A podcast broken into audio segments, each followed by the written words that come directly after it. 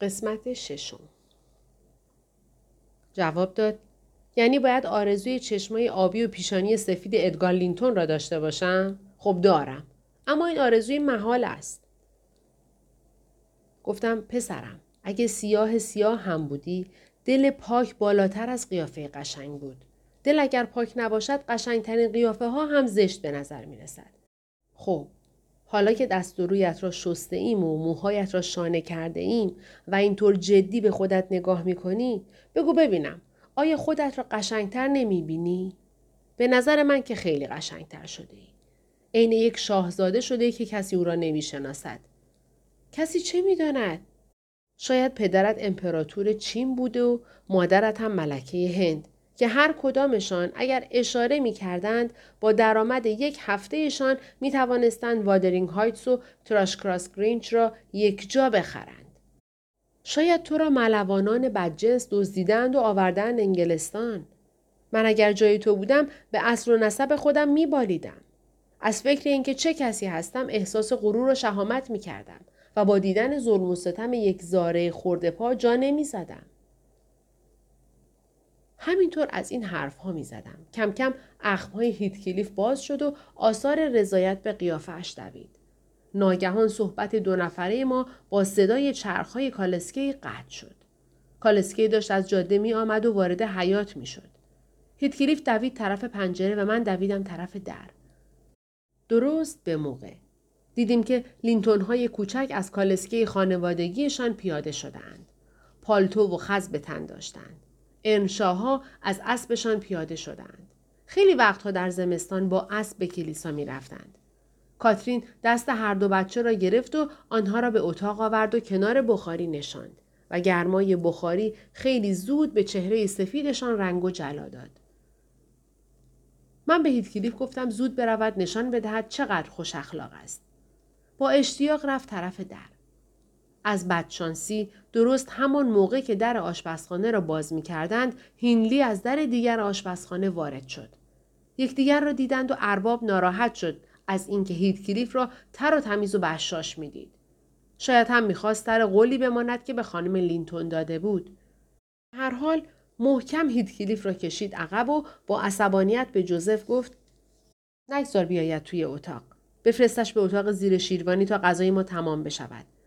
اگر پیش مهمان ها باشد فورا دستش را فرو می کند توی کلوچه ها و میوه ها را هم می دزدد. من طاقت نیاوردم و گفتم خیر آقا دست به چیزی نمی‌زند مطمئن باشید. تازه او هم حق دارد در این مهمانی عید سهیم باشد.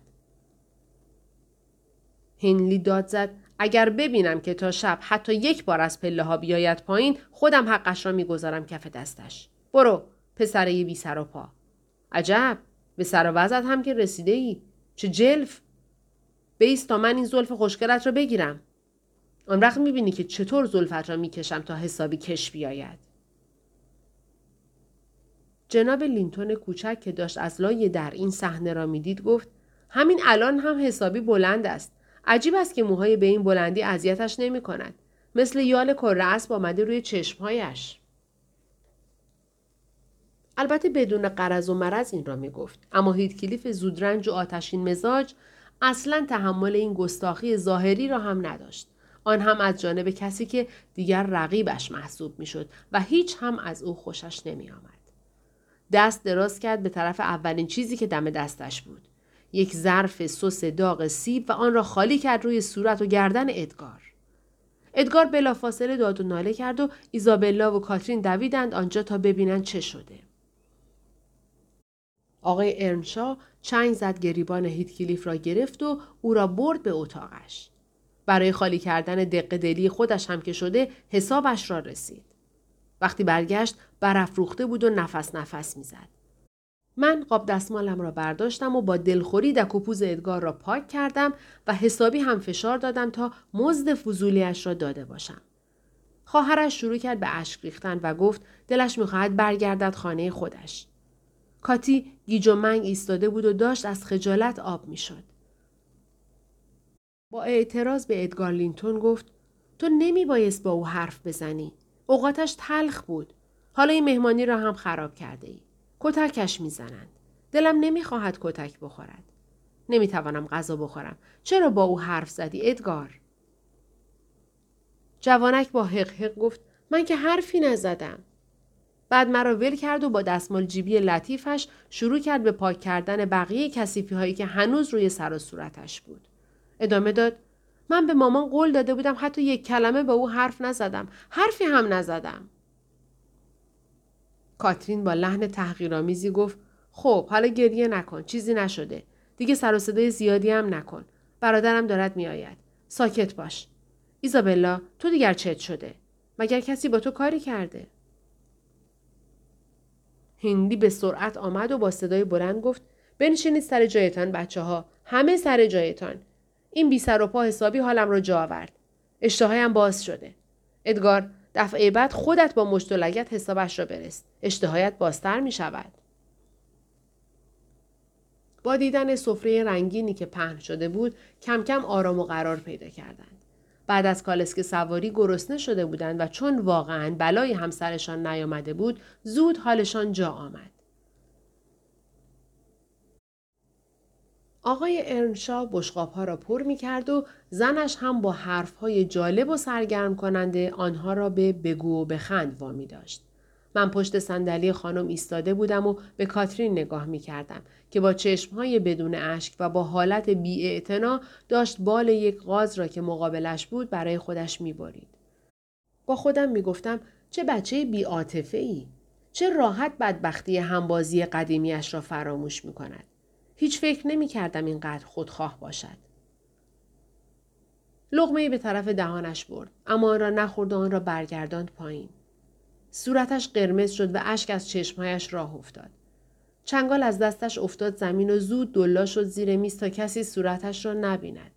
نه، بی عاطفه نبود.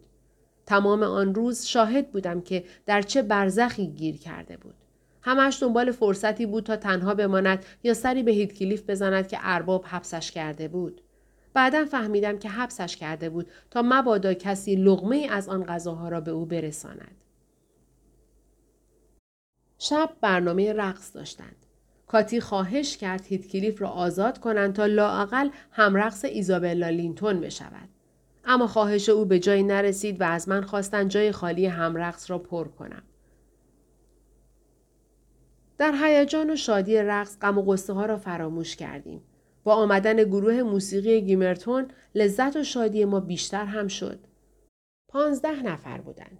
یک ترومپت، یک ترومبون، چند کلارینت، چند باسون، چند هورن فرانسوی، یک ویوول باس و چندین خواننده. کریسمس که می‌شد این گروه به خانه های اعیانی می رفتند و پول و هدیه می گرفتند و ما هم هنرنمایی آنها را برنامه درجه یک می دانستیم. بعد از آوازهای کریسمس از آنها خواستیم آهنگهای رقص و آواز بنوازند. خانم ارنشا خیلی از موسیقی خوشش می آمد و آنها هم سنگ تمام می گذاشتند.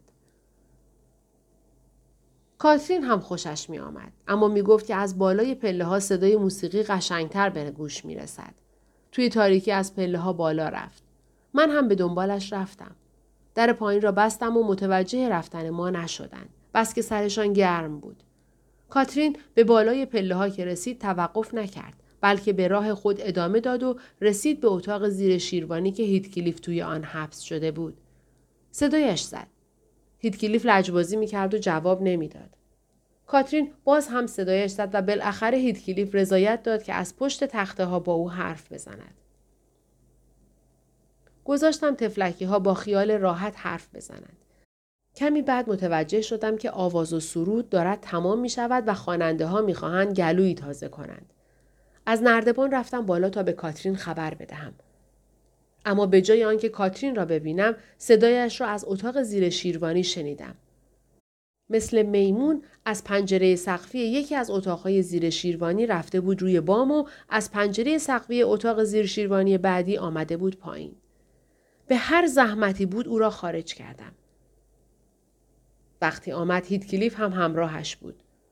کاترین به من اصرار می‌کرد که هیتکلیف را ببرم آشپزخانه. جوزف به جای دیگری در آن حوالی رفته بود تا به قول خودش آوازهای شیطانی ما را نشنود.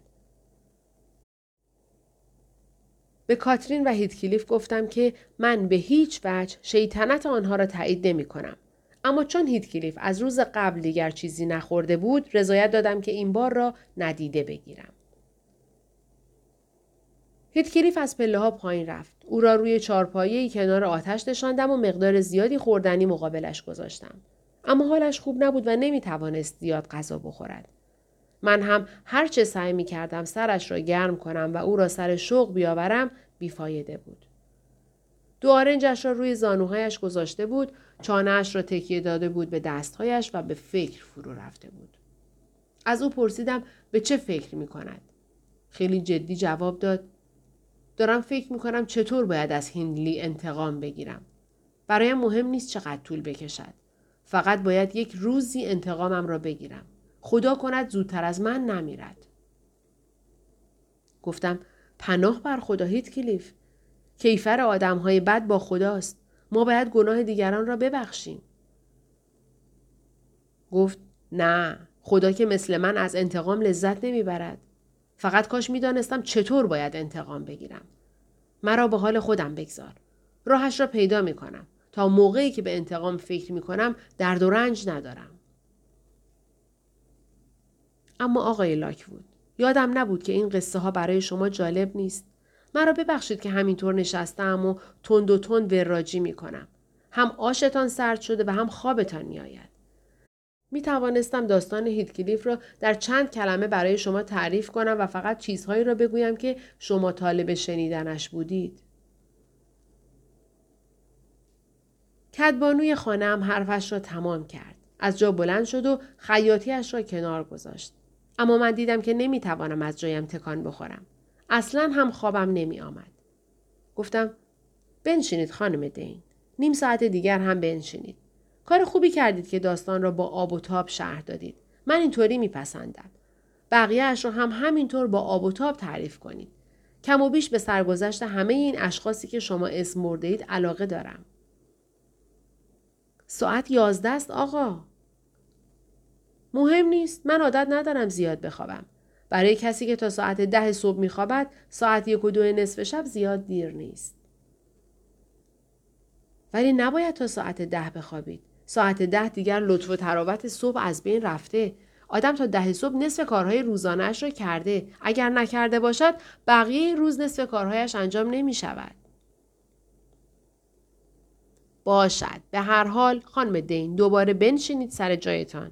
فردا من تا ظهر میخوابم. حتی تا بعد از ظهر. چون می‌دانم که حسابی دارم سرما می‌خورم.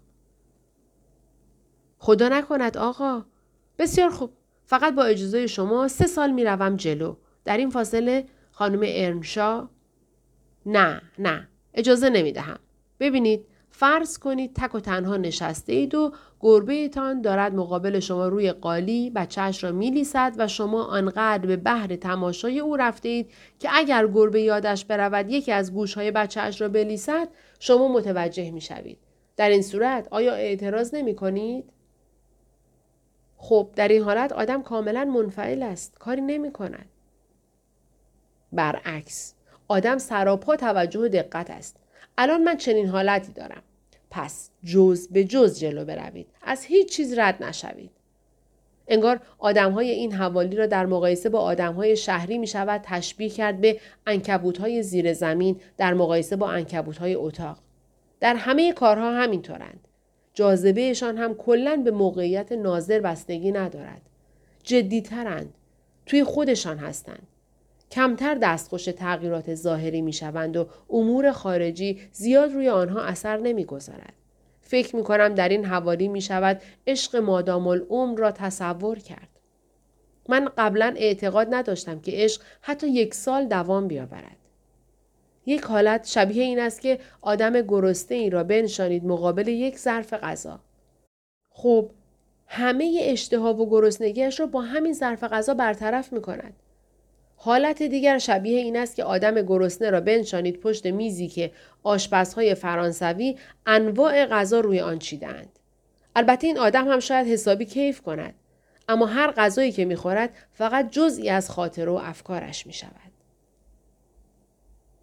خانم دین که تا حدودی با این حرفهای من هاج و واج مانده بود گفت اوه اینجا هم ما مثل بقیه هستیم. بیشتر که آشنا بشوید خودتان می‌فهمید. گفتم ببخشید شما دوست عزیز من خودتان شاهدی هستید علیه این مدعا فرق دارید غیر از چند خصوصیت روستایی که زیاد هم مهم نیست هیچ نشانه‌ای در رفتارتان نمی‌بینم که معمولا در افراد همرده شما انتظارش را داریم مطمئنم که شما فهیمتر و با فکرتر از بقیه خدمتکارها هستید. لابد مجبور بودید استعدادهای فکریتان را پرورش بدهید. بله در موقعیتی نبودید که زندگیتان را با کارهای پیش پا افتاده هدر بدهید. خانم دین خندید. گفت واقعا من خودم را آدم قرص و محکم عاقلی می‌دانم. نه به این علت که وسط این پستی بلندی ها زندگی کرده ام و همیشه همین قیافه ها و همین آدم ها را دیدم همین کارها و رفتارها را شاهد بودم سال تا سال. نه. علتش اینها نیست. علتش بیشتر این است که نظم و انضباط سفت و سختی داشتم و همین باعث می شده عقلم به کار بیفتد. تازه آنقدر چیزها خواندم که فکرش را هم نمی توانید بکنید. آقای لاکوود اینجا در این کتابخانه کتابی نیست که من لای آن را باز نکرده باشم و مطالبی از آن نخوانده باشم مگر کتاب های لاتین و یونان و همینطور فرانسوی تازه تفاوت همین کتاب ها را هم تشخیص می دهم. به هر حال بیشتر از حدی که از دختر یک آدم بیچیز انتظار دارید سرم می شود. خب حالا که قرار است داستانم را با آب و تاب تعریف کنم بهتر است ادامه بدهم. آن سه سالی را که گفتم جا نمی اندازم. می روم سراغ تابستان بعدی. تابستان سال 1778 یعنی تقریبا 23 سال پیش. فصل 8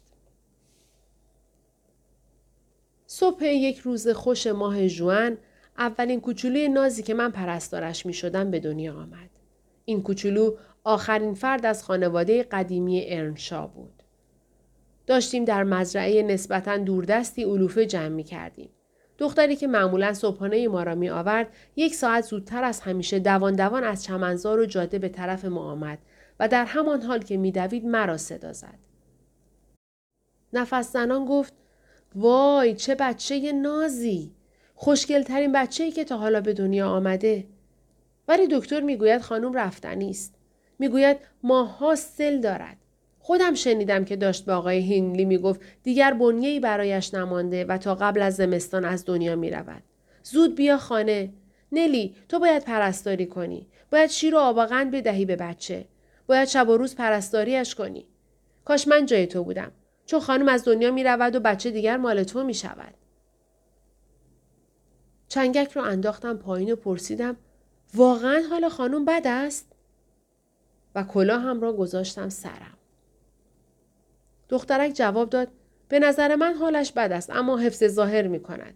طوری حرف می‌زند که انگار زنده میماند و بزرگ شدن بچهش را می‌بیند از خوشحالی در پوستش نمی گنجد بس که بچه خوشگلی است من اگر جای خانم بودم امکان نداشت بمیرم. با وجود این حرفی که کنت زده با دیدن قیافه این بچه حالم خوب می‌شد. میمیرم براش. خانم آچر یک فرشته از آسمان آورده برای ارباب و ارباب دارد خوشحالی می کند که یک باره این کلاق قارقارش بلند می شود و می‌گوید انشا خدا را شکر که زنت زنده ماند و این پسر را برایت زایید. زنت را که دیدم مطمئن شدم زیاد زنده نمیماند. حالا دارم به تو می‌گویم که تا زمستان دوام نمی آورد. ناراحت نباش و زیاد قصه نخور. کاری نمی شود کرد.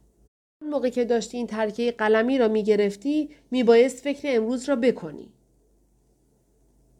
پرسیدم ارباب چه جوابی داد؟ فکر می کنم بد و بیراه گفت ولی من حواسم نبود. داشتم می‌رفتم بچه را ببینم. و باز شروع کرد به تعریف و تمجید از بچه. من هم که دلم می‌خواست زودتر بچه را ببینم با عجله رفتم خانه تا چشمم به جمالش روشن بشود. البته برای هینلی ناراحت بودم. هینلی فقط دو نفر را خیلی دوست داشت. خودش و زنش. بله، خودش و زنش را دوست داشت اما زنش را واقعا میپرستید. در فکر بودم که چطور از غم زنش کمر راست می کند. به وادرینگ هایتس که رسیدیم جلوی در ایستاده بود. موقع وارد شدن از او پرسیدم حال بچه چطور است؟ لبخند خوشحالی زد و گفت نلی هنوز نیامده می‌خواهد بلند شود بدود دل به دریا زدم و پرسیدم حال خانم چطور است دکتر می‌گوید که عصبانی شد و حرفم را قطع کرد و گفت گور بابای دکتر فرانسس حالش خوب است. یک هفته دیگر حالش خوب خوب می شود. داری می روی بالا؟ به او بگو من هم دارم میآیم منتها باید قول بدهد حرف نزند. چون نمی‌توانست جلوی زبانش را بگیرد از پیشش آمدن بیرون. باید به او بگو آقای کنت گفته باید آرام باشد. همین حرفها را به خانم ارنشا زدم.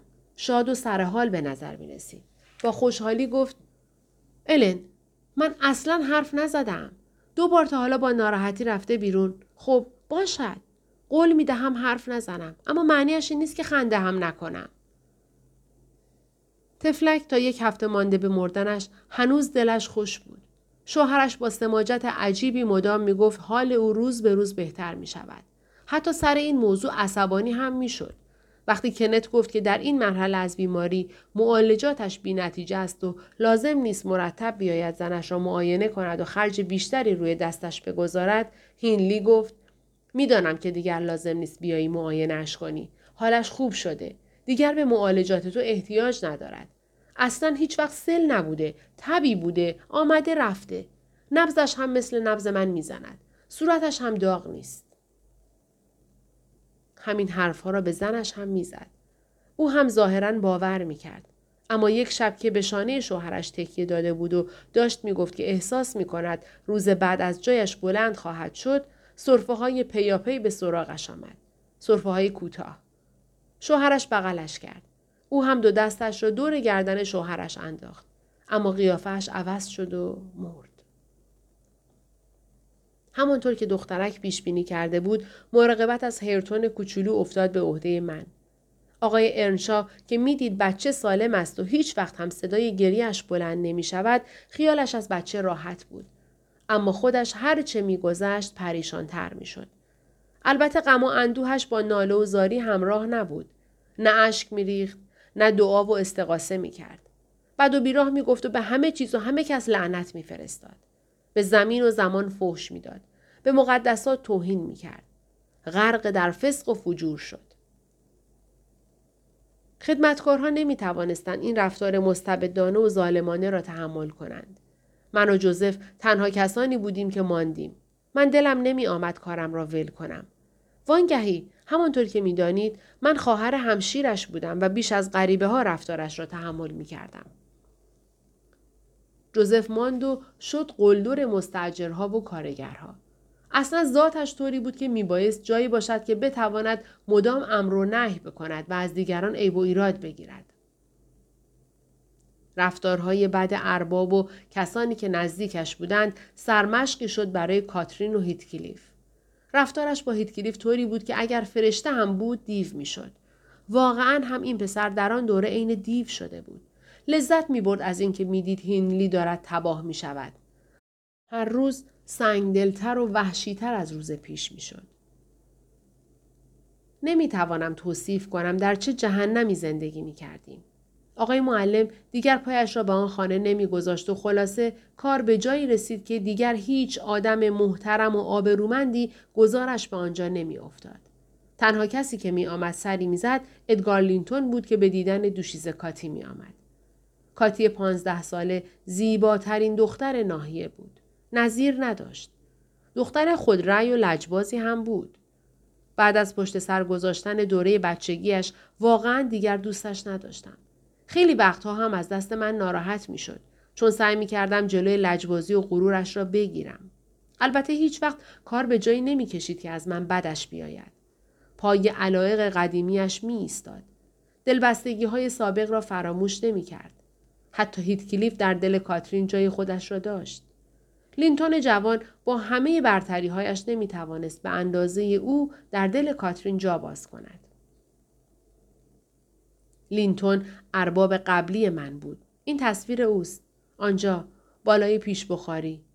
مال او این طرف دیوار بود. مال همسرش آن طرف. مال همسرش را برداشتند وگرنه می دیدید چه شکل و شمایلی داشت. تصویر لینتون را می بینید؟ خانم دین شم را بالا گرفت و من قیافه ملیح و قشنگی را دیدم که بسیار شبیه آن خانم جوانی بود که در هایتس دیده بودم. منتها فکورتر و مهربانتر. موهای بلند و روشنش کمی روی شقیقه ها پیچ می‌خورد. چشمایش درشت و نافذ بودند. شکل و شمایل واقعا جذابی داشت. جای تعجب نبود که کاترین ارنشا دوست قدیمیش را به خاطر چنین مردی فراموش کرده باشد. تعجبم از این بود که این مرد با افکاری که لابد متناسب با قیافه اش بود چطور کاترین ارنشایی را که در تصور من بود پسندیده بود. به خانم دین گفتم تصویر بسیار جذابی است. آیا واقعا همین شکلی بود؟ جواب داد بله وقتی سر حال بود بهتر هم به نظر می رسید. این قیافه معمولیش بود چون بیشتر وقتها سر حال نبود. کاترین بعد از آن چند هفته که پیش لینتون ها مانده بود دوستی و آشناییش را با آنها ادامه داده بود. در کنار آنها دلیلی وجود نداشت که بینزاکتی کند یا رگ دهاتیش بجنبد.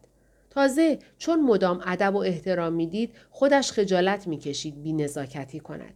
به هر حال خود به خود با رفتار درست و ادب و نزاکتش توی دل آقا و خانم لینتون جا باز کرد. ایزابلا را شیفته خودش کرد و دل و جان برادر ایزابلا را هم برد. همین چیزها از همان اول آشنایی به مزاقش خوش می آمد. چون اصولا هم دختر بلند پروازی بود. خلاصه شخصیت دوگانه ای پیدا کرده بود بدون اینکه واقعا بخواهد کسی را فریب بدهد.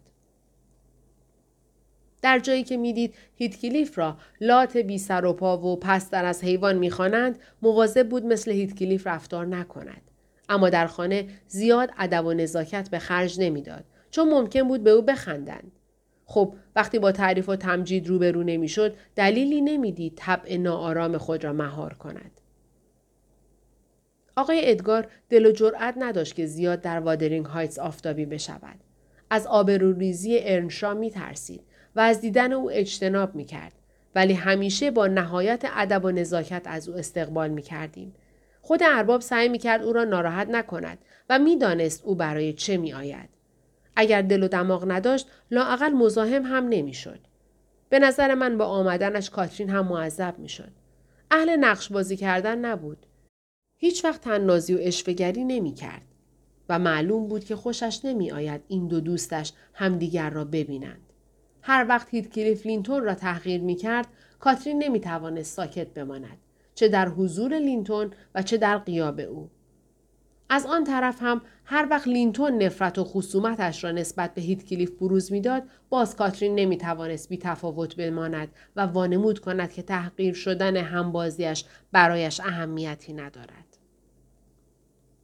من از بلا تکلیفی و معضلی که کاترین گرفتارش شده بود خنده‌ام می گرفت و او هم هر کاری می کرد نمی توانست این حالت خود را از من پنهان نگه دارد. من مسخرهش می کردم و دستش می انداختم. به نظر بدجنسی می آید اما کاترین واقعا قد بود. نمی‌شد برای این بلا تکلیفیش دلسوزی کرد مگر اینکه کمی تواضع به خرج می‌داد و سر به زیرتر می‌شد. بالاخره راضی شد حرف دلش را بزند و مرا محرم رازش کند. غیر از من کس دیگری نبود که او برای درد دل کردن به سراغش برود. یک روز بعد از ظهر که آقای هینلی از خانه خارج شده بود، هیتکلیف از فرصت استفاده کرد و به خودش استراحت داد. دست از کار کشید. شانزده ساله شده بود. قیافش بد نبود. عقل و شعورش هم سر جایش بود. اما نوعی اکراه و دافعه باطنی و ظاهری هم پیدا کرده بود که البته الان دیگر اثری از آن در قیافش باقی نمانده. آن موقع همان چیزهایی را هم که از تعلیم و تربیت قبلیش یاد گرفته بود فراموش کرده بود. کار سخت و بیوقفهش که از صبح تا شب ادامه داشت آتش کنجکاوی را در او خاموش کرده بود. دیگر نه دنبال یادگیری بود و نه علاقه به درس و مشق و کتاب نشان می‌داد. آن حس برتری دوره کودکی که با تشویقها و محبتهای آقای ارنشای پیر در او شکل گرفته بود کم کم رنگ می باخت. خیلی تلاش می کرد در درس و تعلیم پا به پای کاترین پیش برود. اما دیگر وا داده بود و حسرتی به دلش مانده بود که تلخ بود.